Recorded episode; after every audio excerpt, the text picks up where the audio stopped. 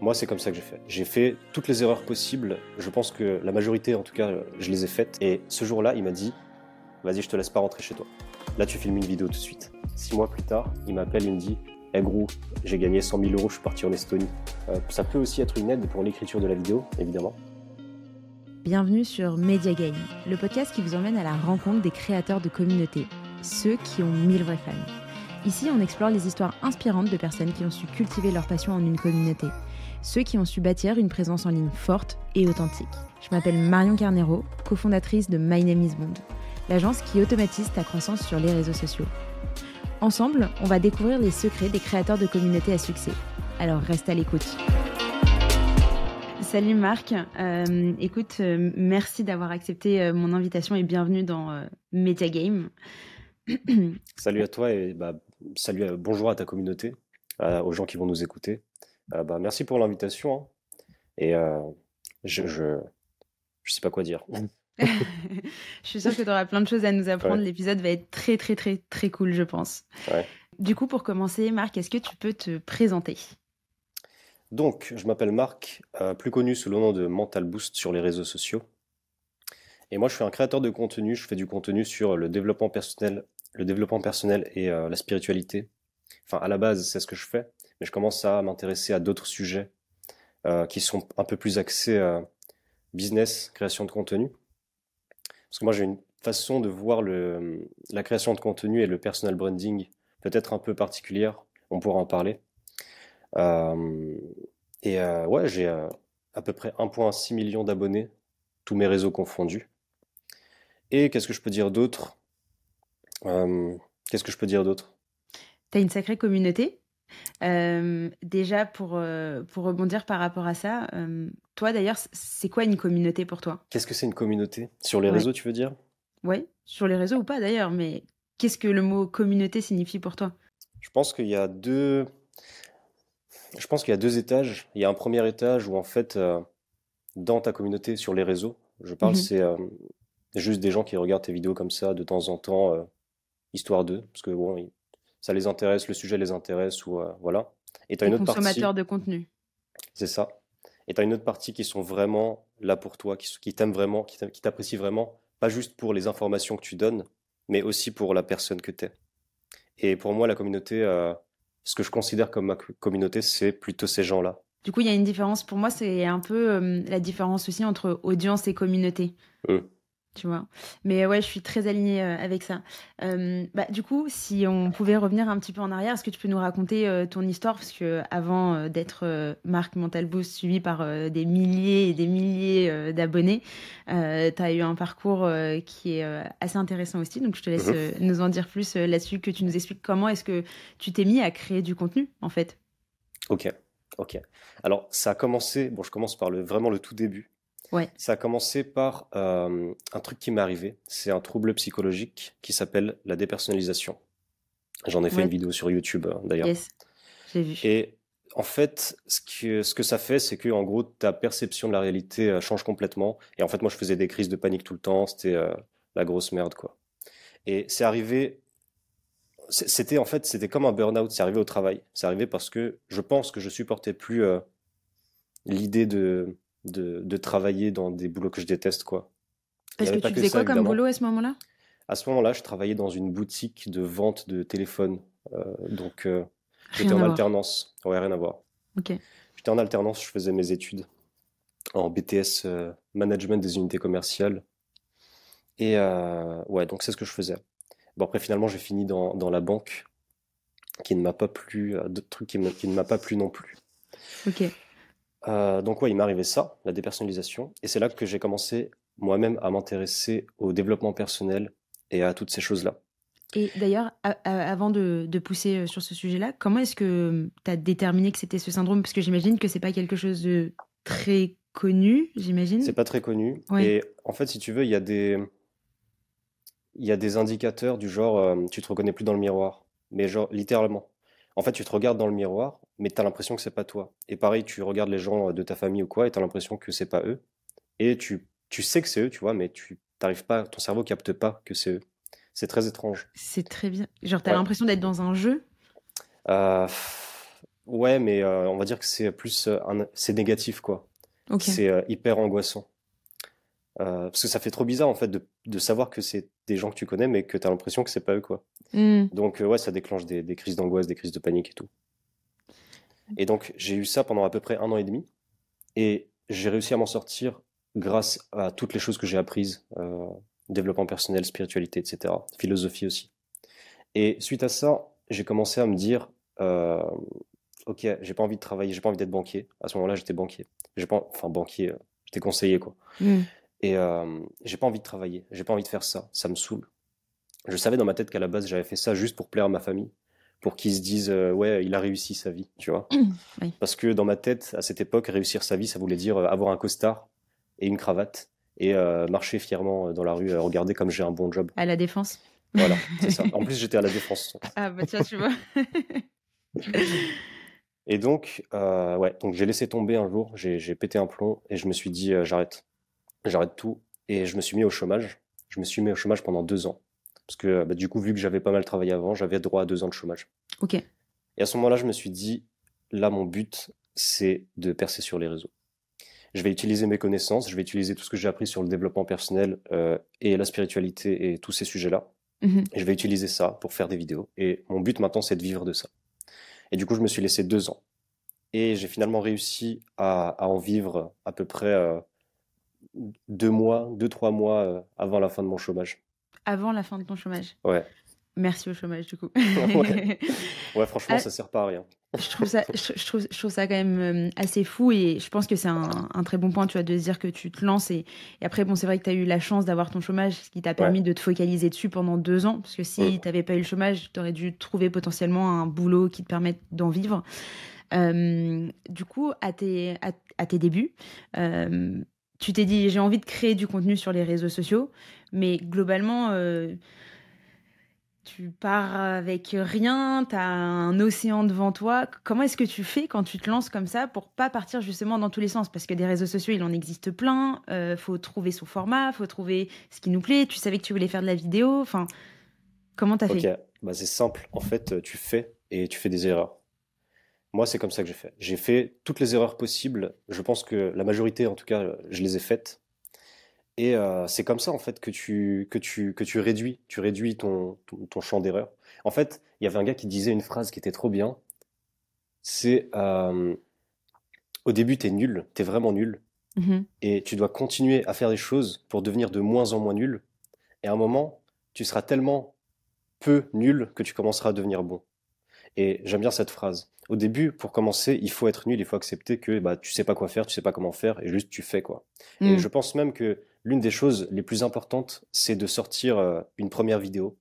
Peu importe si tu sais ce que tu fais ou pas, peu importe si euh, c'est le bon format ou pas le bon format, juste pour la sortir, comme ça en fait ça débloque quelque chose dans ton cerveau, ça débloque, ok, il y a une vidéo de moi sur Internet, ça y est, ça, cette compétence, elle est débloquée. Maintenant on passe à la suite. C'est ça, mmh.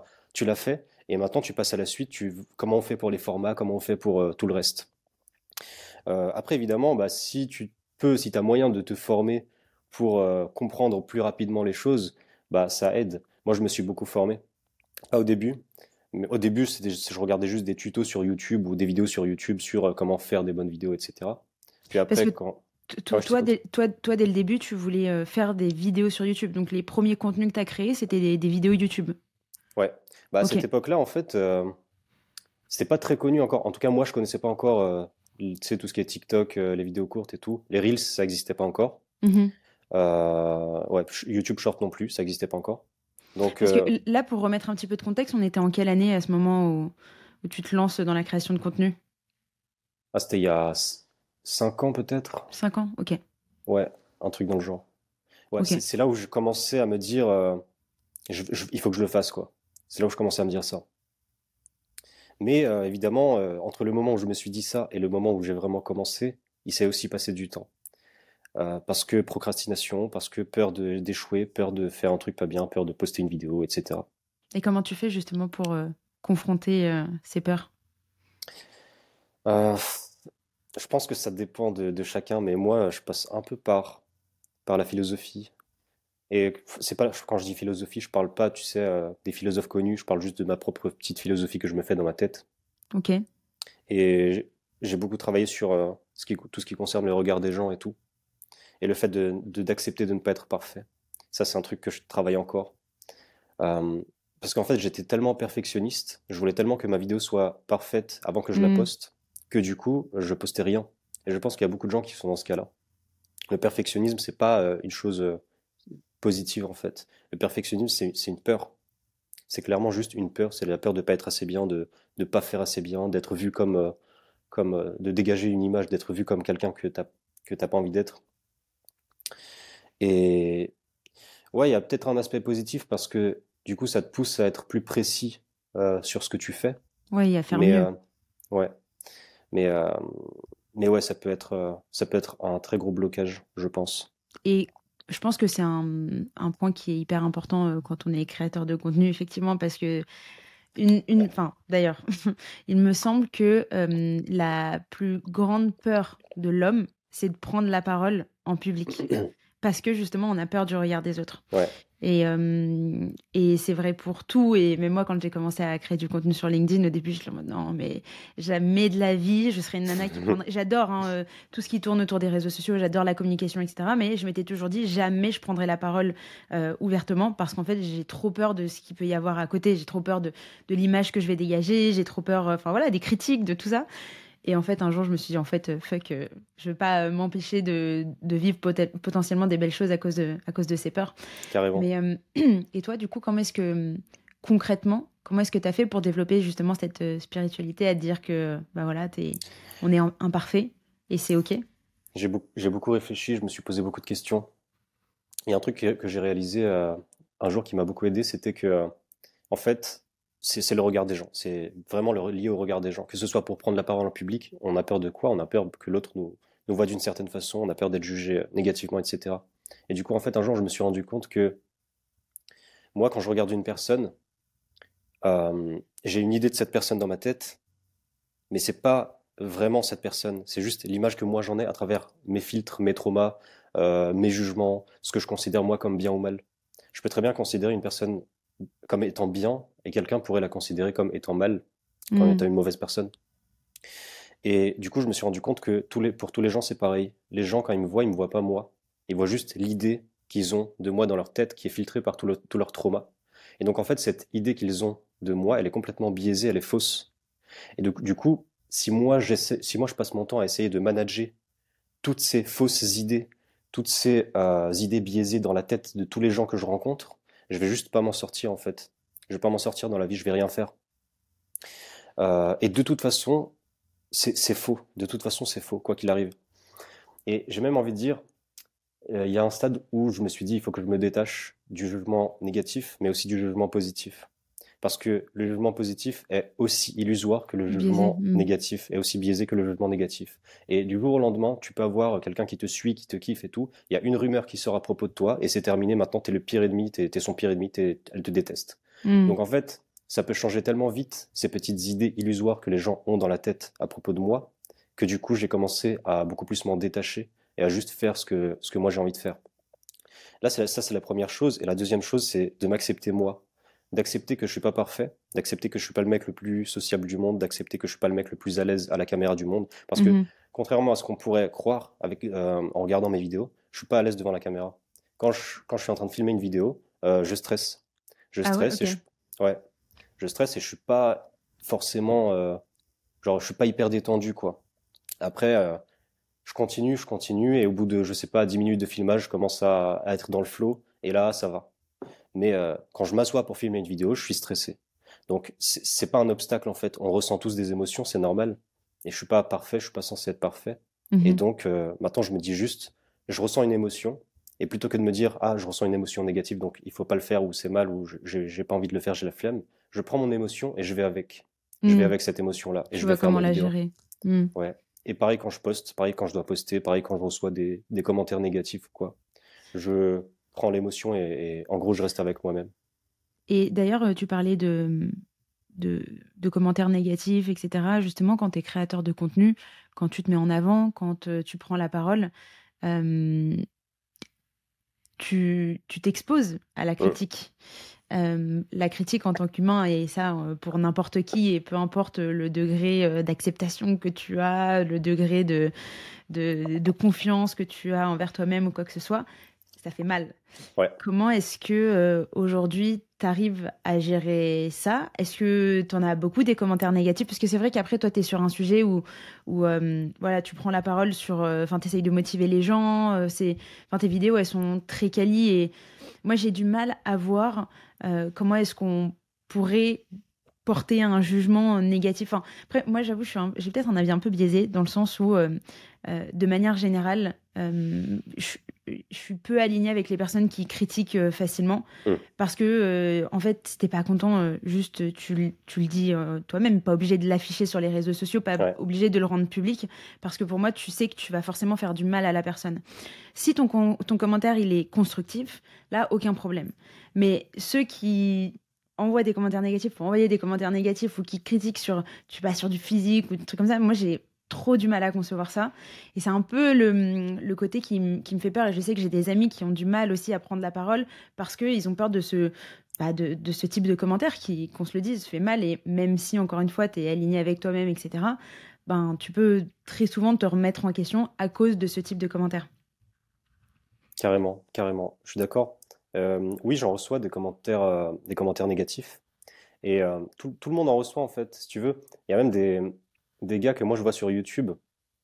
Je sais pas si tu connais Eckhart Tolle, le, hmm. ah livre Le pouvoir du moment présent. Ok. en ah fait, c'est un gars qui est oui, très oui, connu. Non, pardon. Oui, pardon. Je connais, très bien ce Oui, oui. Je suis en train de le lire en plus. il, est, il, est, trop bien ce livre. Moi, il m'a beaucoup aidé. Et ben en fait, ce gars, quand tu regardes ses vidéos YouTube, tu te dis, mais c'est le gars le plus pur, le plus gentil, le plus transparent qu'il puisse être.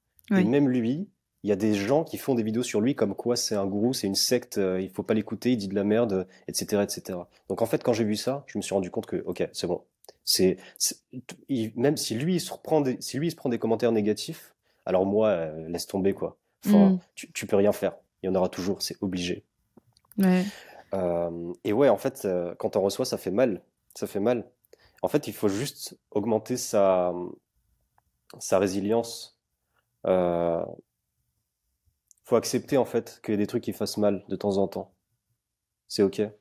C'est pas parce que de temps en temps ça fait mal qu'il faut pas qu'il faut s'arrêter ou qu'il faut pas faire quelque chose. Il y a certaines mm. choses qui valent le coup de prendre un peu d'inconfort, euh, notamment euh, créer du contenu, selon moi en tout cas. Euh, la question, l'autre question, c'était quoi? Je sais pas, je me suis perdue dans, dans explication et j'ai en, tête un autre élément que je voulais te dire, parce que tu parlais du livre Le moment présent, mhm. euh, qui est un peu une référence justement, euh, je trouve, dans tout ce qui est développement euh, personnel. D'ailleurs, gros big up à Pierre, mon associé, qui m'a offert ce livre récemment. moi, il y a un autre livre qui m'a vachement aidé quand je me suis lancée dans l'entrepreneuriat, c'est Les quatre accords Toltec. Et, euh, et, je trouve que c'est le genre de livre, tu vois, quand c'est des livres très axés développement personnel, c'est des petits livres généralement que tu gardes toute ta vie et que tu relis à certains moments de ta vie et qui vont avoir un impact et où tu vas comprendre certains éléments que tu n'aurais pas compris auparavant. Et je trouve ça hyper puissant, tu vois. Après, c'est vrai que le livre est un autre format que, que de la vidéo. Euh, mais euh, du coup, pour revenir un peu à, ton parcours, donc là, on a vu euh, comment est-ce que tu gérais les commentaires négatifs, les potentielles peurs en fait que tu as en tant que, créateur. Donc, toi, au début, tu voulais faire des vidéos YouTube. Est-ce que tu as directement lancé tes vidéos YouTube? Est-ce que tu as développé d'autres réseaux sociaux? Parce que tu as une grosse communauté sur, sur TikTok, sur Instagram également. Comment est-ce que ça s'est passé? Comment est-ce que tu t'es dit. Enfin, est-ce que tu as focalisé d'abord sur un réseau social et après tu t'es développé sur d'autres Est-ce que tu as réutilisé directement ton contenu que tu as dupliqué euh, et adapté à chacune des plateformes sur lesquelles tu avais envie de te développer? Hmm. Alors, j'ai commencé sur YouTube. J'ai sorti, euh, j'ai pas sorti tant de vidéos que ça. Donc, euh, quand je me suis lancé. Et comme je te disais, à ce moment-là, il n'y avait, pas encore la mode de TikTok et des vidéos courtes. Donc, j'essayais tant bien que mal de, de, faire, de faire quelques vidéos. Ça marchait pas trop ça marchait pas trop. Euh, ça faisait, ouais, si, enfin, ça faisait 300, 400 vues, quoi, en général. Donc c'est déjà pas mal pour un début. Mais euh, au bout d'un an, je, bah, j'avais pas les résultats que, que je voulais, quoi. Et c'est là où j'ai commencé à entendre parler de, de, TikTok. Il y a un pote qui m'en a parlé, qui m'a dit, tu devrais essayer, tu devrais te lancer. en ce moment, il y a des gens qui explosent sur cette plateforme, c'est le moment d'y aller et tout. Et moi, je lui disais, ouais, ouais, ok. Mais en fait, dans ma tête, c'était une, application pour, avec des enfants qui dansent, tu vois. Donc, le cliché. je, pense, que tout le monde se disait ça à propos, de, à propos de TikTok à un moment. Je sais ce pense. Ouais, c'est ça. En fait, j'ai attendu encore un mois à peu près. Et finalement, je marchais avec. j'étais, j'étais à la salle de sport avec Guillaume d'ailleurs, qu'on connaît tous les deux. Et en sortant de la salle de sport, moi je lui avais déjà parlé de ça. Je lui avais dit, ouais, il faudrait que j'essaye TikTok et tout. Et ce jour-là, il m'a dit, vas-y, je te laisse pas rentrer chez toi. Là, tu filmes une vidéo tout de suite. Et ma, toute première vidéo, ma toute première vidéo, tu vas voir, je suis en débardeur, on est dehors. C'est la seule vidéo qui est filmée comme ça. Parce que c'était la toute première vidéo que justement Guillaume m'a dit, tu rentres pas chez toi, tu filmes cette vidéo. Et euh, cette vidéo-là, du coup, euh, je l'ai filmée, je l'ai postée. J'avais pas envie parce que mon perfectionnisme me disait non, non, non, c'est nul, poste pas ça. et euh, je l'ai postée et le lendemain, je regarde. Elle avait fait 10 000 vues. Donc, 10 000 vues, c'était plus que tout ce que j'avais fait sur YouTube pendant un an. Et du coup, j'ai trouvé ça incroyable et je me suis dit, oh putain, là, là, il y a un truc à faire. Hmm. Et du coup, j'ai continué, j'ai posté plein de, j'ai commencé à poster plein de, une vidéo par jour. Et je sais pas ce qui s'est passé, mais au bout de six jours, euh, sixième jour, j'ai une vidéo qui a fait un million euh, de vues. Et à partir de là, euh, c'est parti, quoi. Et est-ce que tu arrives à expliquer justement pourquoi cette, cette vidéo, elle avait fait un million? Est-ce que, tu vois, souvent on parle de la croche, on parle de comment est-ce que tu présentes la chose. Est-ce que toi, tu as remarqué qu'il y avait quelque chose que tu avais fait différent par rapport aux autres vidéos?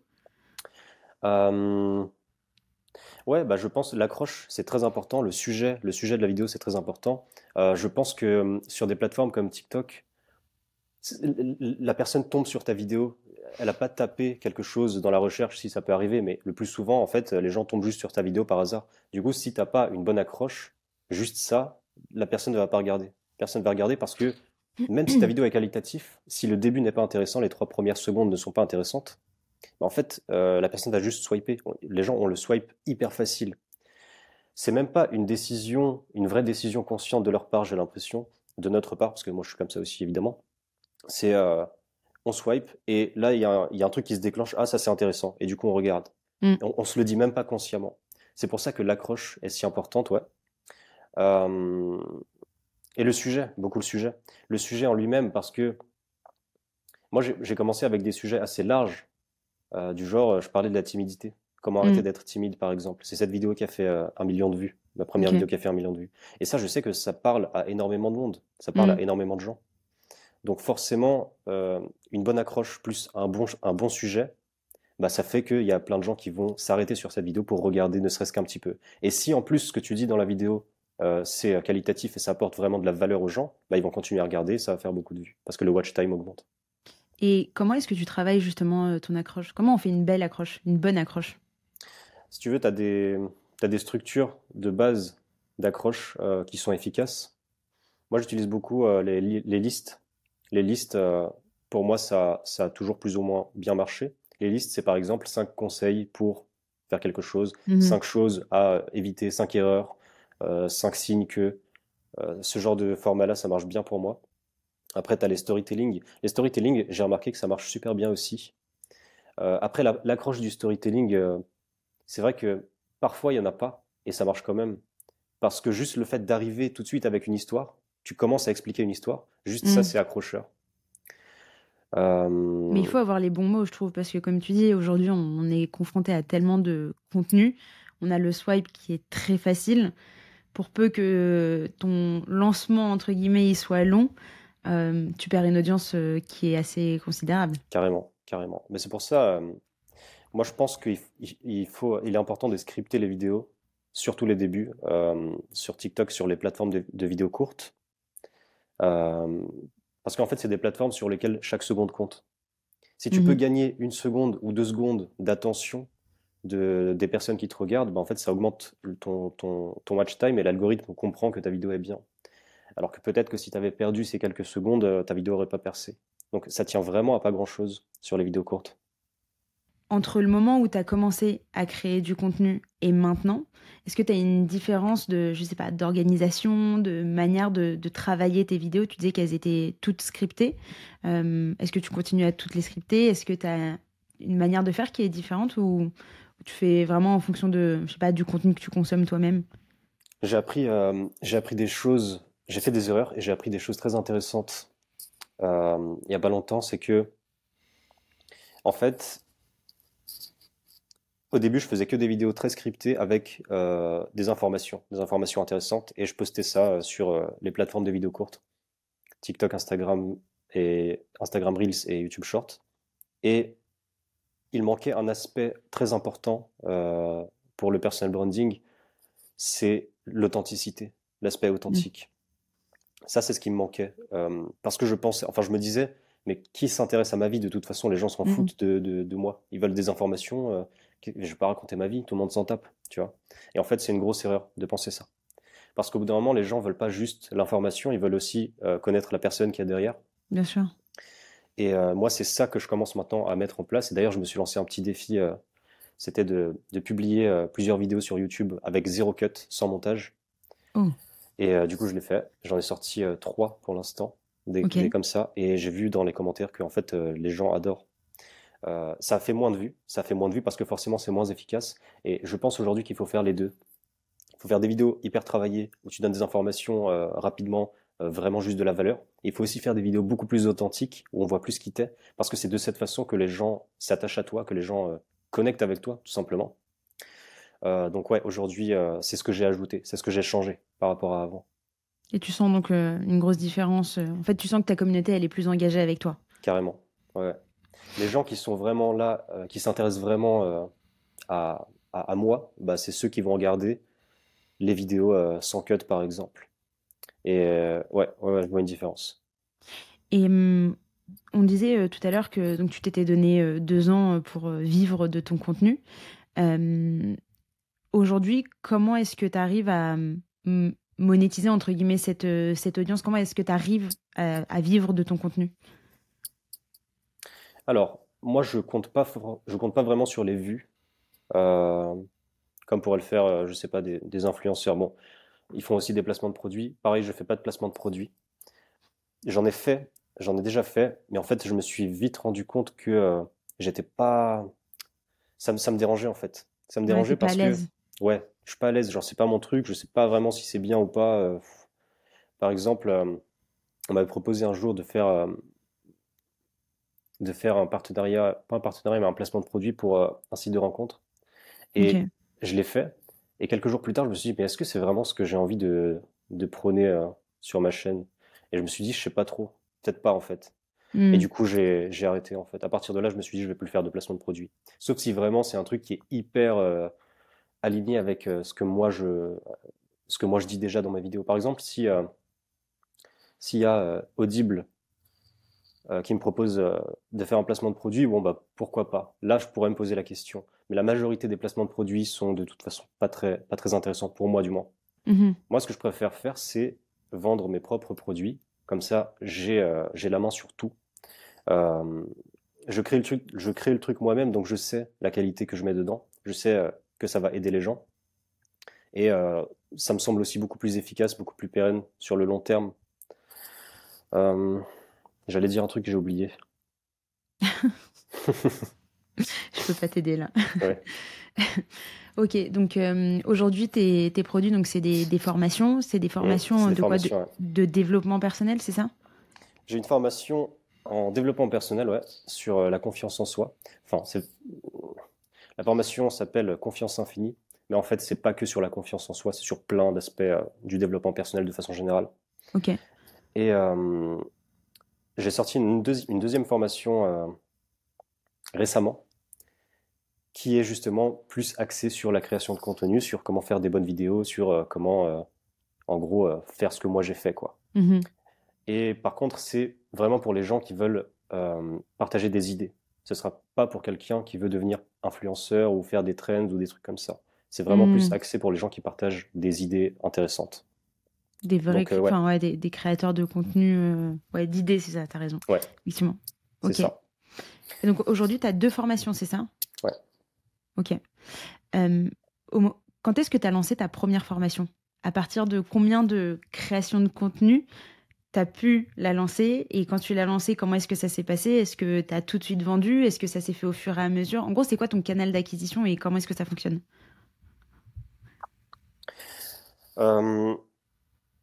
On va dire qu'il y a un an et demi à peu près que j'ai passé sur YouTube sans aucun résultat. Ensuite, TikTok, j'y ai passé à peu près six mois. En six mois, j'ai eu euh, beaucoup d'abonnés. Euh, je, crois que j'ai eu 800 000, 800 000 abonnés sur TikTok, à peu près six mois. Et c'est là où j'ai commencé à. Euh, en fait, ça s'est passé, ça s'est passé un peu malgré moi. C'est, euh, j'ai un pote avec qui j'ai été en Biélorussie, très bizarre. Euh, il m'avait proposé un jour d'aller avec lui en Biélorussie parce que lui, il voulait visiter ce pays-là. J'ai dit ok, pourquoi pas. Et là-bas, il m'a dit, mec, je vais devenir riche. Et après, je, lui ai dit, ouais, vas-y, je, je le croyais pas quoi. Il dit ouais, cool. Et je rentre, on rentre en France Six mois plus tard, il m'appelle, il me dit Eh gros, j'ai gagné 100 000 euros, je suis parti en Estonie. Et du coup, j'étais choqué. Comment, comment, il a, comment il, a, il a réussi à gagner 100 000 En fait, il s'est formé sur, euh, sur du business en ligne, sur du marketing. Il a commencé à faire des trucs euh, sur Internet.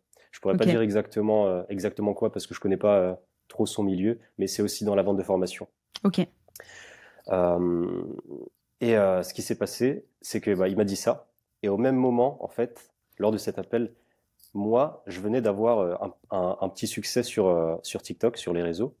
Et du coup, on discute et il me dit, vas-y, rejoins-moi en Estonie et on va créer ta première formation. Et du coup, je suis allé en Estonie. Et là, on a commencé à créer euh, la formation sur la confiance en soi.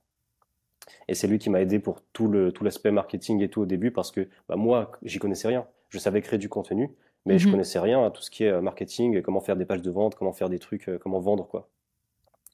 Du coup, euh, c'est là qu'a commencé mon, mon aventure, on va dire, dans tout ce qui est euh, vente de formation. Formateur. ouais. Ok. Et du coup, comment est-ce qu'on crée une formation quand on est créateur de contenu? Est-ce que tu commences par la page de vente? Est-ce que tu commences par euh, le plan et tu, tu tournes tes vidéos? Parce que oui, c'est une, une, formation, mais c'est une formation vidéo. moi, en fait, comment je l'ai fait? Je l'ai fait en live, cette formation-là. C'est-à-dire que j'ai préparé tout le plan, mais plutôt que de m'asseoir devant la caméra pour la filmer tout seul, bah, j'ai ramené les gens, les gens qui ont déjà payé, je les ai ramenés sur, euh, sur un Zoom. Et en fait, j'ai déroulé la formation devant eux. Et comme ça, en fait, ils pouvaient me poser des questions directement. Et comme ça, moi, ça, ça augmente la valeur de la formation.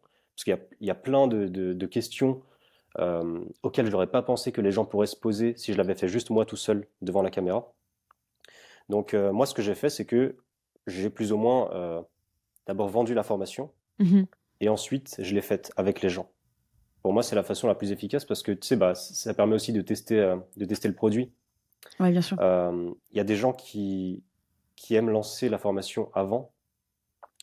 Et euh, c'est pas forcément une mauvaise chose. C'est quelque chose que, que moi j'ai fait pour, euh, pour la seconde formation, donc celle sur la création de contenu. Je l'ai préparée avant. Je l'ai créée avant. Et ensuite, je me suis mis à la vendre. Mais bah, je sais que c'est un peu dangereux, quoi, parce que bah, tu n'es pas forcément sûr et certain que ça va plaire c'est ça, que ça va plaire, que c'est exactement, spécifiquement de ça que les gens euh, de ton audience ont besoin.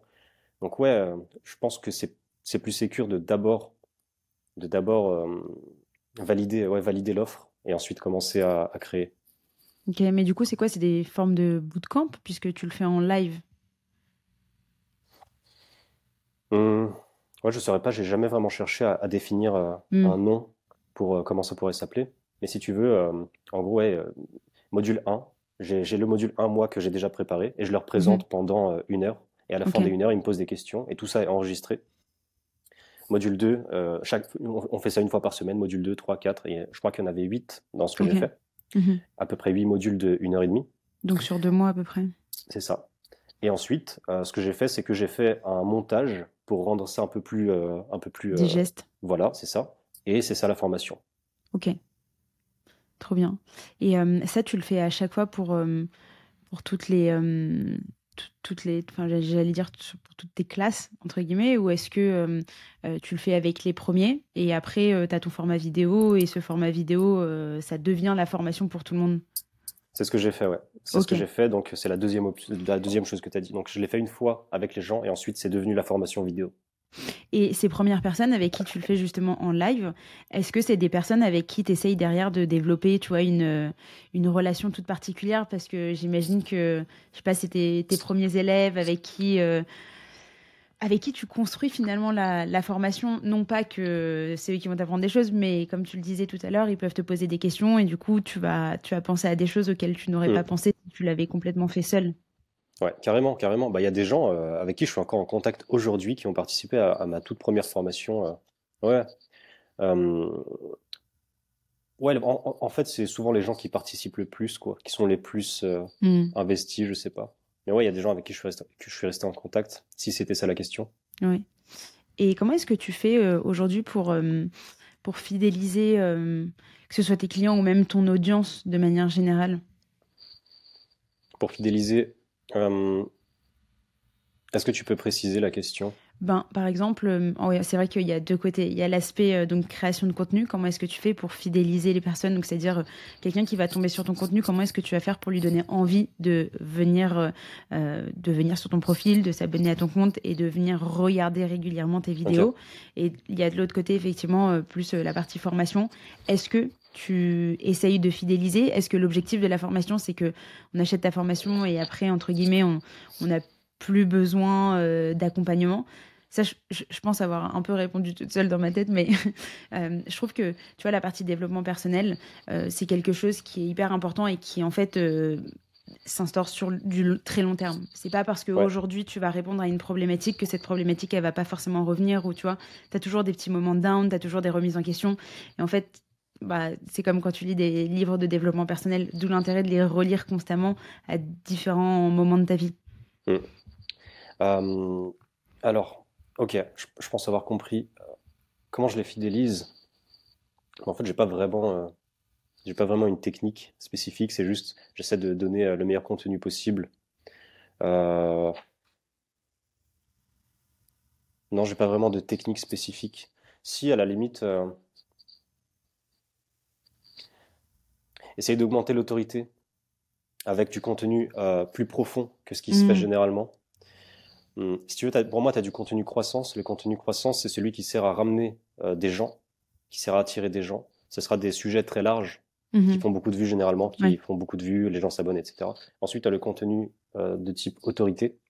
Le contenu de type autorité, c'est tu vas parler vraiment d'un sujet euh, précis, d'un sujet plus profond, plus niché, pour les gens qui sont vraiment intéressés par ce que tu fais.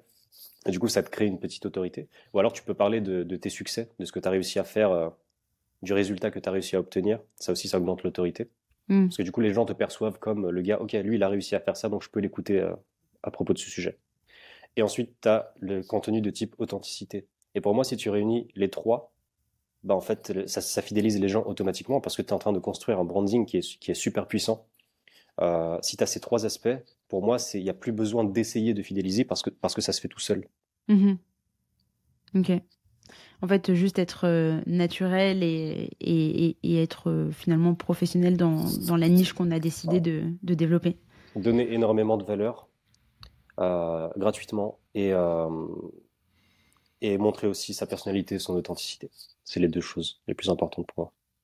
Je trouve que c'est de plus en plus difficile de, de, de mettre en avant ta personnalité parce que en fait, on est tellement confronté à beaucoup de contenu qu'on a envie aussi de, copier un petit peu, on a envie de rentrer dans des cases. Euh, on va avoir des contenus qui vont fonctionner, on va se dire, bah ok, j'ai envie de faire pareil. Et, parfois, je trouve ça difficile justement de, en fait, d'apporter sa patte sur un sujet, quand bien même c'est un sujet que tu maîtrises, mais tu vois, qui pourrait parler un petit peu à tout le monde. Comment est-ce que aujourd'hui tu arrives, toi, à mettre de ta personnalité sur un contenu qui j'allais dire presque qui est entre guillemets sérieux, tu vois. Enfin, on parle quand même de motivation, on parle de, potentiellement de dépression chez certains. Est-ce que c'est en partageant euh, simplement ton histoire? C'est vrai que raconter son histoire, c'est donc une partie de storytelling qui est, qu'on se le dise, euh, la, partie à mon sens la plus importante parce que, in fine, à la fin de la journée, ce dont on se souvient, c'est les histoires qu'on nous a racontées. Euh, mais comment est-ce que tu arrives à, en tirer profit dans, ta création de contenu au, global? Parce que tu peux pas juste raconter des histoires euh, à longueur de journée. Quoi. Ouais. Je pense que euh, c'est pas une mauvaise chose de s'inspirer, de s'inspirer des autres. De toute façon, quand tu commences quelque chose, forcément, il faut que tu apprennes de quelqu'un. quelqu'un qui veut apprendre à jouer au piano, on le met pas devant un piano et on, et on lui dit moi teste, teste toutes les touches et essaie de faire un truc quoi. On lui dit, euh, on lui donne euh, un, comment s'appelle, une partition, et on lui dit, ok, ça, ça correspond à cette touche, ça, ça correspond à cette touche, et maintenant, essaie de le refaire. Et ensuite, une fois qu'il a appris à jouer, il va peut-être pouvoir créer ses propres morceaux, tu vois. Et pour moi, c'est pareil, la création de contenu. Au début, tu es obligé de t'inspirer, tu es obligé d'essayer de, de, faire un peu euh, ce que tu ce que as déjà vu. Et à partir du moment où tu deviens à l'aise avec ça, là, tu peux commencer à apporter ta touche personnelle. comment tu comment apportes ta touche personnelle C'est peut-être en faisant 60% du temps ce que tu sais qui fonctionne déjà, mhm. parce que tu t'es déjà inspiré, parce que tu as, déjà testé des choses, 60% du temps, tu fais des choses qui fonctionnent déjà. Et le reste du temps, 40% du temps, euh, tu fais ce que tu as envie. C'est-à-dire, euh, par exemple, euh, faire une vidéo comme ce que j'ai fait sans cut, pourquoi pas. Ou faire une vidéo un peu spéciale que tu n'as pas l'habitude de faire, mais qui toi te plaît, qui toi te donne envie. Après, c'est la créativité. Enfin, il n'y a pas vraiment je ne sais pas s'il y a une formule pour la mm. créativité. Euh, moi, par exemple, je marche beaucoup avec la musique. C'est-à-dire que quand je suis en train d'écrire une vidéo, je mets une musique et automatiquement, il y a des scénarios qui se créent dans ma tête. Il y a des, ça me fait ressentir des émotions et j'ai envie de les mettre euh, par écrit. Et peut-être que c'est ça qui apporte ma petite touche à moi. Je sais pas. Chacun aura sa petite méthode, je pense. Mm. Et justement, c'est quoi, toi, ta, journée type, disons, en tant que, créateur de contenu? Est-ce que comment est-ce que ça s'organise entre entre la veille, entre la création de contenu pur, entre le montage vidéo? Euh, Alors, comment j'ai commencé? C'était très simple. C'est j'écris une vidéo chaque jour, je la filme le lendemain. Donc, je me lève le matin. Euh, la première chose que je fais de ma journée, c'est de filmer la vidéo que je vais poster euh, le soir même.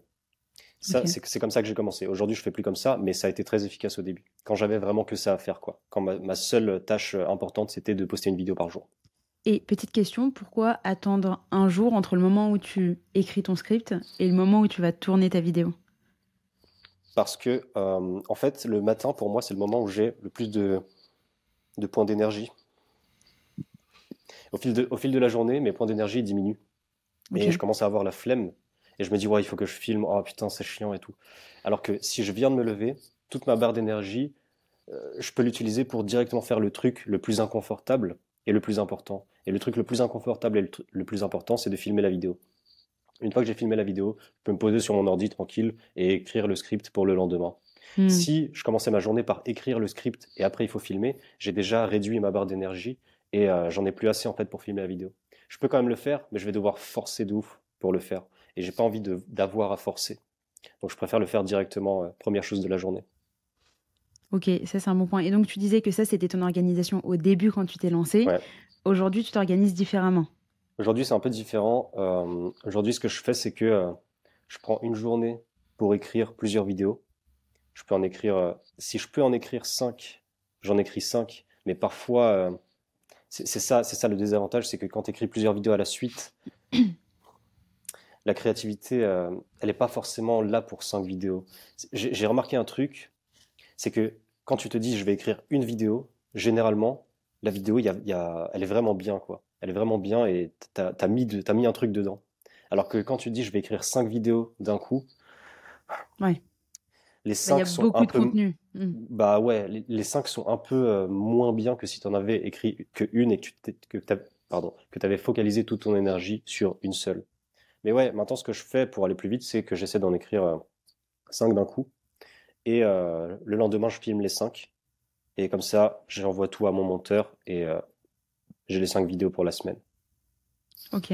Donc il y a une journée qui est dédiée à l'écriture des scripts, une journée au tournage. C'est ça. Le montage est envoyé, il est externalisé.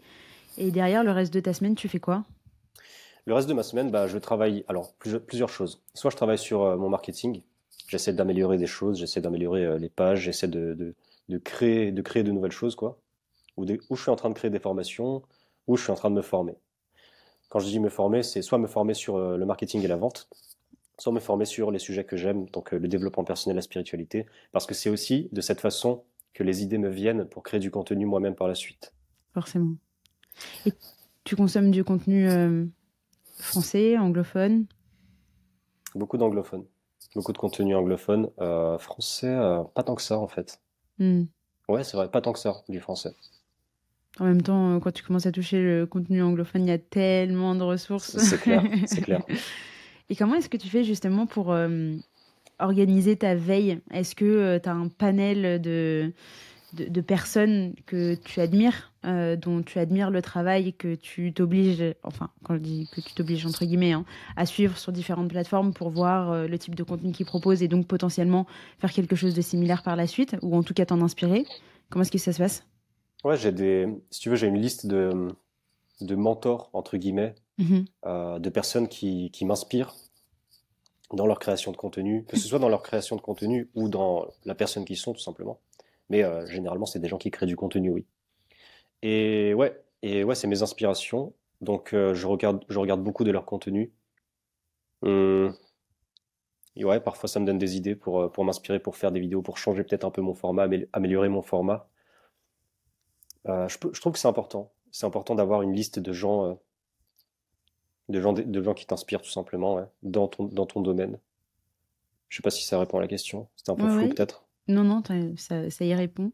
Et euh, dans ta veille, est-ce que euh, tu te cantonnes que à du format YouTube, donc vidéo, ou est-ce que euh, je sais pas, tu vas aussi t'abonner à des newsletters, tu vas écouter des podcasts, tu vois, est-ce qu'il y a un format qui te, qui te stimule plus qu'un autre pour toi-même derrière avoir des idées de contenu? Ou pas? Moi j'aime beaucoup les, les vidéos longues sur YouTube par exemple. Euh, ouais, un peu les formats podcast. Un peu les formats podcast. Mais c'est bizarre parce que j'écoute pas vraiment de podcasts, j'écoute juste des vidéos longues euh, sur YouTube. Ok. Euh, je sais pas, des conférences, des... quelqu'un qui parle pendant 1h, 1h30 d'un sujet devant sa caméra, bah moi ça m'intéresse. Ça, c'est le genre de contenu que j'aime bien. Mais tu as moins du coup t'inspirer sur TikTok par exemple? De moins en moins parce que, en fait, j'ai tendance à, quand je commence à scroller sur TikTok, j'ai tendance à me, à me perdre dans, dans, dans, tout ce truc de. Enfin, le feed TikTok, quoi. Il euh, n'y a pas forcément que du contenu que moi j'ai envie de voir. Il y a plein de contenus que, euh, qui, qui, qui, tombent sous mes yeux, random. Mm. Et j'ai pas envie de voir ça, en fait. Il y, a beaucoup de contenu qui est un peu anxiogène, je trouve. Euh, et j'ai pas envie de voir ça. Ok. Parce qu'en fait, ce que ça fait, c'est que ça te donne une vision du monde qui est, encore une fois, biaisée, mais négative, quoi. Pourquoi négative? Bah, quand tu vois, euh, quand, moi quand je scroll sur TikTok, qu'est-ce que je vois le plus souvent? C'est euh, oh, euh, les dramas, lui il a dit ça à lui, lui il a fait ça à l'autre. T'as vu le mec de télé-réalité, il a fait ça, oh, oh mon dieu. Moi je vois ça, j'ai envie de, j'ai envie de vomir quoi. Mm. ça, je, je veux pas voir ça. Et après en fait mon cerveau il a l'impression mm. que le monde fonctionne comme ça et que tous les gens sont comme ça. Et du coup, ça me donne une vision du monde négative. Et j'ai pas envie d'avoir cette vision du monde. Je sais que, le, monde, je sais que le monde n'est pas comme ça. Ça te donne une fausse norme sur euh, ce qu'est la réalité. C'est ça. Je comprends. Je comprends, je comprends. C'est pour ça qu'on dit que l'algorithme TikTok est bien fait, entre guillemets, parce que justement, il arrive à te pousser toujours du contenu un peu plus dramatique, un peu plus. Euh, ou mine de rien, il y a quand même une part en toi où tu dis. Hmm, qu'est-ce que c'est? Et donc, ouais, c'est que tu regardes un petit peu trop longtemps, là, l'algorithme va se dire Ah, t'aimes bien ce genre de contenu? Allez, je t'en pousse un peu plus. ouais, c'est ça, carrément. C'est pas pour rien qu'on dit que quand tu vas sur TikTok, t'es censé y aller pour 10 minutes, tu finis, euh, ça fait plus d'une heure que t'es dessus. Ouais, c'est ça. D'ailleurs, euh, je rebondis sur euh, quelque chose que tu as dit tout à l'heure, qui est que sur TikTok, tu vois souvent du, euh, du contenu de, de, personnes de manière un peu random, parce que c'est l'algorithme TikTok qui fait ça, mais que tu vas moins tomber sur du contenu parce que tu vas en faire la recherche. Bah, figure-toi que moi, à titre personnel, j'utilise de plus en plus TikTok pour faire des recherches, justement. Ah ouais? Ouais. Par exemple, je sais pas euh, j'ai envie d'acheter un, produit, j'ai envie de me former sur, euh, tu vois, en ce moment, par exemple, je suis en train de me mettre à des activités un peu manuelles parce que ça fait longtemps que je suis dans le digital, j'adore ça. Mais tu vois, j'ai parfois besoin un peu de reconnecter avec moi-même, d'être loin des écrans. Euh, et par exemple, j'apprends la poterie, mais full toute seule, sans prendre de cours, etc. Et bah, première chose que j'ai faite, c'est pas d'aller regarder sur YouTube, c'est d'aller regarder sur TikTok, tu mmh. vois, des tutos qui sont rapides, parce que j'ai pas envie d'être full drivé. Pour l'instant, j'ai en fait, besoin de, de, laisser place un peu à ma créativité et donc d'avoir personne qui me dit quoi faire. Là où sur YouTube, généralement, tu vas regarder une longue vidéo qui va t'expliquer euh, tout un tuto, comment faire ça, etc. Euh, et, et, et, c'est une fonctionnalité qui est de plus en plus recherchée de la même manière que, euh, je sais pas, tu vas en vacances. Ben, au lieu d'aller chercher euh, sur Google, de taper euh, tous les articles qui sont rankés SEO mais qui sont imbuvables à la lecture, mm. tu vas sur TikTok et tu regardes des vidéos de personnes qui, euh, en l'espace d'une minute, vont te donner les cinq meilleurs spots, je sais pas moi, de New York. Et en vrai, je pense que. Alors, je sais pas quel est le, le futur de ce réseau parce que. Il y, a du, il y a du positif et du négatif comme partout. En revanche, je trouve que ça apporte une manière de faire des recherches et une vision qui est assez différente de ce qu'on a l'habitude d'avoir aujourd'hui. Toi, c'est quoi ta vision par rapport euh, à TikTok? Euh, mmh. Parce que euh, moi, je te parlais vraiment de, cet aspect, bah voilà, tu l'utilises pour faire des recherches et tu n'es plus vraiment esclave de l'algorithme.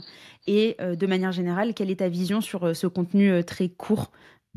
Ok, ouais, bah tu vois, moi, j'utilisais pas TikTok pour faire des recherches jusqu'à maintenant. Euh, j'avais déjà vu des vidéos de gens qui, qui parlaient du fait que c'est en train de, de, grandir cet aspect-là. Donc euh, les gens commencent à faire des recherches euh, sur les vidéos courtes. Et c'est vrai qu'il y, a un côté, c'est rapide quoi. C'est vrai, je comprends. tu veux avoir une information rapidement et pas regarder une vidéo de 10 minutes sur YouTube sur le sujet. Et non, je trouve ça cool. Je trouve que c'est une bonne chose. Et oui, comme je disais, il y a du positif et du négatif dans tout. Mm. Moi, je veux aussi créer du contenu long parce que j'ai l'impression que ça s'adresse pas forcément euh, aux, mêmes personnes. Il y a des personnes qui vont évidemment me suivre sur les deux, sur les vidéos courtes et sur les mm. vidéos longues. Mais pour moi, les vidéos longues, c'est, ça va plus loin, c'est plus profond. Je pourrais jamais euh, transmettre ce que j'ai envie de transmettre en une vidéo d'une minute, mm. euh, vraiment comme je le voudrais. Donc, pour moi, pour moi, les deux sont importants. Après, ça dépend de quel aspect on parle. C'est-à-dire, pour un business, est-ce que c'est bien ou mauvais pour un business? Est-ce que c'est bien ou mauvais euh, de façon générale pour le monde? Euh, c'est, La question, elle est sur quel sujet? Euh, Par rapport à toi, ta vision, là, en l'occurrence. Ma vision, philosophiquement parlant, j'en ai pas vraiment. Hein. Moi, je. J'en ai pas vraiment. Ok. Genre, ça existe, quoi. Ok. Ça, c'est un peu le côté. Euh, le côté. Euh, j'accepte, le monde est comme ça, j'accepte le monde comme il est et il y a des choses euh, qui sont là, qui sont présentes que je peux utiliser. Si j'ai envie de les utiliser, je les utilise. Mais hmm. je, je, vois, j'essaie de, de moins en moins voir les choses en termes de, de positif, négatif. Hmm. Ouais. Ouais, bah, je pense que c'est une bonne manière de, de voir les choses. Plus de dire que c'est des outils et libre à toi de les utiliser ou pas. Quoi. Hmm. J'avais une question, j'ai une question qui m'est venue euh, quand tu parlais de, du format court versus euh, long. Euh, toi, aujourd'hui, est-ce que d'une vidéo YouTube, donc d'un format long, tu vas réussir à extraire des vidéos courtes ou est-ce que vraiment tu travailles chacune de tes vidéos et elles n'ont, c'est pas qu'elles n'ont rien à voir, mais toi, elles sont travaillées vraiment exclusivement pour un format court YouTube, etc. Pas YouTube, pardon, TikTok. Ouais, euh, non, ce que je fais, c'est que euh, au début, je faisais justement les vidéos TikTok individuellement. Chaque, vidéo était euh, sur un sujet différent de YouTube. Maintenant, ce que j'essaie de plus en plus de faire pour, pour, bah, pour que ce soit plus facile pour moi, c'est prendre un sujet par semaine, par exemple, et faire une vidéo YouTube sur ce sujet-là, et en extraire ouais, des, soit directement à partir de la vidéo, ou soit juste prendre des, des concepts intéressants de la vidéo et écrire un script pour TikTok. Donc ouais, c'est des choses que je fais. Euh, j'ai déjà aussi simplement juste pris un passage de vidéo YouTube et la reposté sur TikTok. Et parfois, ça marche très bien aussi. Donc euh, tout, peut marcher en fait. Ok. Et euh, on parlait d'outils, de nouvelles manières d'utiliser les réseaux sociaux. J'imagine que tu as entendu parler de ChatGPT. Mm. Euh, en tant que créateur de contenu, c'est quoi Alors, j'ai envie de te dire, c'est quoi ton avis déjà sur la chose? Et finalement, puisque tu ne diras pas si c'est positif ou négatif, comment est-ce que tu l'utiliserais toi en tant que créateur de contenu? Mm. Il y a, euh, on m'a convaincu. On m'a convaincu de ah. prendre GPT-4. ah. Franchement, je suis assez impressionné euh, parce que c'est puissant. J'ai déjà essayé de créer du contenu avec. Donc, je lui dis de me créer une vidéo, mais euh, c'est pas, ça, ça marche pas vraiment comme ça. Tu peux pas lui juste, tu peux pas juste lui dire de créer une vidéo pour toi, de, d'écrire un script et c'est bon, ton script euh, est prêt.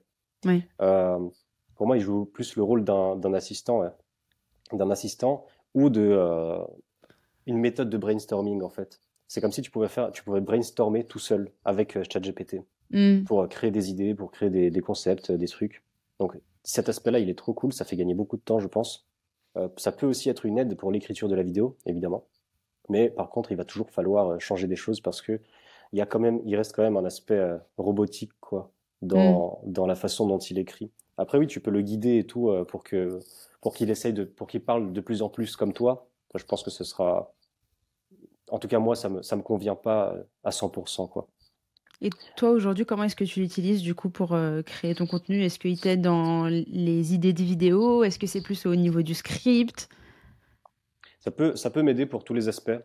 Euh, ouais, que ce soit pour, euh, pour les sujets, pour les titres, pour l'accroche. quand je bloque sur un truc, je demande à ChatGPT, il me mm. donne plusieurs options, et je me dis, ah putain, celle-là, elle est bien, je vais la prendre. Mm. Et je la prends et je l'ajoute à mon, à mon script. Ça peut par exemple être ça. Ou alors j'ai pas euh, j'ai pas d'idée, j'ai pas d'idée, donc je demande à ChatGPT de donner moi des idées sur ce sujet. Euh, sur les 10 qu'il me donne, il y en a 8 qui sont nuls et il y en a 2 qui sont super. Ok. Ouais, je suis euh, assez d'accord. Moi aussi, je l'utilise dès que je bug un petit peu ou tu vois, je, je me sens bloqué. J'ai une mmh. idée de poste, mais je sais pas pourquoi, j'arrive pas à débloquer, à développer l'idée. Je demande à ChatGPT et effectivement, alors euh, le contenu est pas parfait, mais en tout cas, il me permet de, de me débloquer sur certains aspects et donc après de rajouter euh, ma patte. on a parlé de ChatGPT. Toi, aujourd'hui, pour quelqu'un qui a une communauté euh, aussi importante euh, sur euh, tout réseau confondu, c'est quoi ta stack d'outils? Tu utilises quoi comme outil au quotidien? Pour la création de contenu? Ouais. Les logiciels de montage, donc bon, du coup c'est plus moi qui les, fait les montages, mais pour le montage, DaVinci Resolve sur. PC ou Mac, c'est le meilleur logiciel gratuit selon moi. Ok. Pour le montage. Sinon sur téléphone, bah, tu as CapCut c'est un peu le plus, le plus connu. Euh, pareil pour les sous-titres, euh, CapCut ou as Caption, mais j'utilise CapCut moi. J'ai entendu dire que Caption c'était bien aussi. Euh, quoi d'autre? Qu'est-ce que j'utilise d'autre? Hum, Juste pour la création de contenu? Oui. Mais tu vois, par exemple, où est-ce que tu notes toutes tes idées, tes scripts? Ah oui. Moi, par exemple, Notion. Moi aussi. ouais, c'est trop bien Notion. J'avoue, c'est Mais moi, je me suis carrément créé un, truc que j'appelle le centre de commande. Et en fait, dedans, j'ai euh, plusieurs fenêtres, plusieurs onglets qui redirigent vers euh, soit les sujets de vidéo, soit euh, l'endroit où j'écris les vidéos, soit mon personal branding, donc les trucs sur mon avatar, sur enfin toutes les informations, tout ce qui est lié à ma création de contenu, c'est stocké dans, dans Notion. Quoi. Donc c'est ton, ton endroit, c'est ton studio créatif. C'est ça, c'est mon deuxième cerveau. Magnifique. si demain tu perdais toute ta communauté et tu devais recommencer de zéro, tu ferais quoi? Je ferais des vidéos courtes. Je ferais des vidéos courtes, euh, des sujets larges. Bien sûr, il faut que ça corresponde à, ma niche, évidemment. Euh, pour moi, il faut que ça corresponde à, ma niche. Donc, si j'ai un produit à vendre par la suite, évidemment. Mais euh, il faut que ça reste large, il faut que ça reste. comment je pourrais le dire? Si une personne random le regarde, il faut que ça puisse l'intéresser. Hmm. Il faut construire la vidéo de cette façon, de façon à ce que ça soit intéressant pour un public large, parce que c'est comme ça que ça va faire des vues, c'est comme ça que tu vas générer des abonnements, commencer à construire une communauté. Et tu fais ça pendant euh, trois mois. Au bout de trois mois, tu as un certain nombre d'abonnés et tu mhm. peux commencer à euh, ajouter de l'authenticité, de l'autorité euh, dans ton contenu. Et ensuite, tu peux, je sais pas, lancer un produit, une formation, du coaching. Peut-être commencer par du coaching moi, je commencerai peut-être par du coaching, ouais. C'est comme ça que j'ai commencé. Parce que euh, ça permet de mieux connaître les problèmes des gens, ça permet de savoir si tu es capable de les aider. Moi, par exemple, j'ai commencé par faire du coaching gratuit, juste parce que je me sentais pas légitime et je me demandais si j'étais capable d'aider les gens. Du coup, j'ai fait mmh. gratuitement pendant une euh, petite période. Et parmi les gens que j'ai pris en coaching gratuitement, bah, en fait, il y, en a, y en a qui m'ont dit, euh, mais je veux travailler avec toi sur du long terme, en fait. Je te paye mmh. et, on fait ça. Après, je dis, ah ouais. Et je dis, bon, bah, d'accord. Let's go. Et c'est comme ça que c'est comme ça que j'ai fait euh, les premiers coachings. Ouais. Ah, je trouve que c'est une bonne manière De, de, commencer. Ouais. Et mm. c'est vrai qu'il y a cet aspect euh, un petit peu plus euh, personnel et où en fait tu deals en direct avec bah, ton futur client. Donc ça te permet d'avoir une vision plus, plus établie et peut-être un peu de la même manière que ce que tu disais, tu sais, quand tu mm. crées tes formations, d'avoir des, des, aspects auxquels toi tu n'aurais pas forcément pensé si tu avais été complètement dans ton coin. Mm. Carrément. Ok. Est-ce que, euh, est-ce que tu vois d'autres aspects? Est-ce qu'il y a d'autres éléments euh, que tu aimerais euh, nous partager? Moi, de mon côté, j'ai fait. je pense que tu as répondu à toutes les interrogations que je me posais. mais peut-être que j'ai oublié quelque chose. Autre chose importante? Je ne saurais pas dire. C'est vrai que j'ai rien qui me vient là. Ok. non, mais je pense que c'est un épisode qui est, qui est bien complet. Je pense qu'on a dit pas mal de choses déjà. Ouais. Euh, ouais, il faudrait quand même que je trouve un truc pour la fin, j'imagine. bah, as you want. Hein. de toute façon, j'ai une dernière question. Ah, cool. Une toute dernière, oh. euh, qui est euh, si tu pouvais inviter quelqu'un justement sur ce podcast pour parler création de communauté, t'inviterais qui?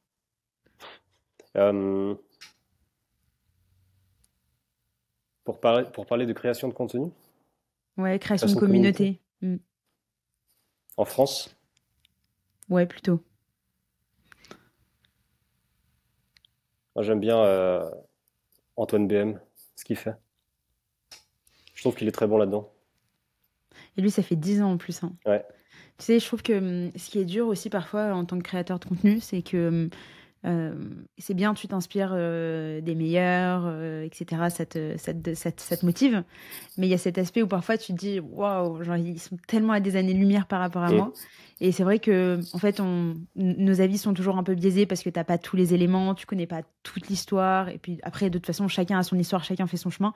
Mais, euh, mais c'est vrai que je me dis, bah, en fait, euh, Antoine, ça fait, ça fait 10 ans qu'il crée du contenu, ça fait 10 ans qu'il fait des vidéos. Et, et, c'est normal, en fait, qu'elle soit aussi quali maintenant parce qu'il a tellement d'expérience. Carrément. Ok, donc Antoine BM, eh ben écoute, euh, j'essaierai de l'inviter sur ce podcast. donc s'il vient à ton podcast, je saurai que c'est à cause de moi. À, cause? Pourquoi à cause? Grâce. grâce à moi. Attention aux termes qu'on utilise. Hein. Vas-y, non, cool. Franchement, j'aimerais bien voir ça. Bah écoute, euh, je, vais, euh, je vais tenter. Hein. De toute façon, euh, qui ne tente rien n'a rien. Donc, je, te tiens, je te tiendrai au courant et j'hésiterai pas à lui dire que qu'il est invité grâce à toi. ok, alors. Euh, bah écoute Marc, merci beaucoup pour, euh, pour toutes ces infos. Euh, je pense que l'épisode est ultra complet. J'espère que voilà, tu auras appris plein de choses à, beaucoup de personnes, que tu auras motivé des, des gens à se lancer dans la création de contenu, à aider certains qui se sentaient peut-être un peu bloqués. Et, et bah, où est-ce qu'on peut te retrouver? Bah écoute, Mental Boost sur TikTok, sur YouTube c'est pareil, et sur Instagram c'est Marc-du-bas Mental Boost. Donc, euh, bah, merci pour l'invitation, c'était cool. J'ai bien aimé faire ce podcast. J'aime bien parler de ces sujets-là de toute façon. Euh, donc, euh, bah, c'était top, quoi. Merci. Merci à toi. Salut. Salut.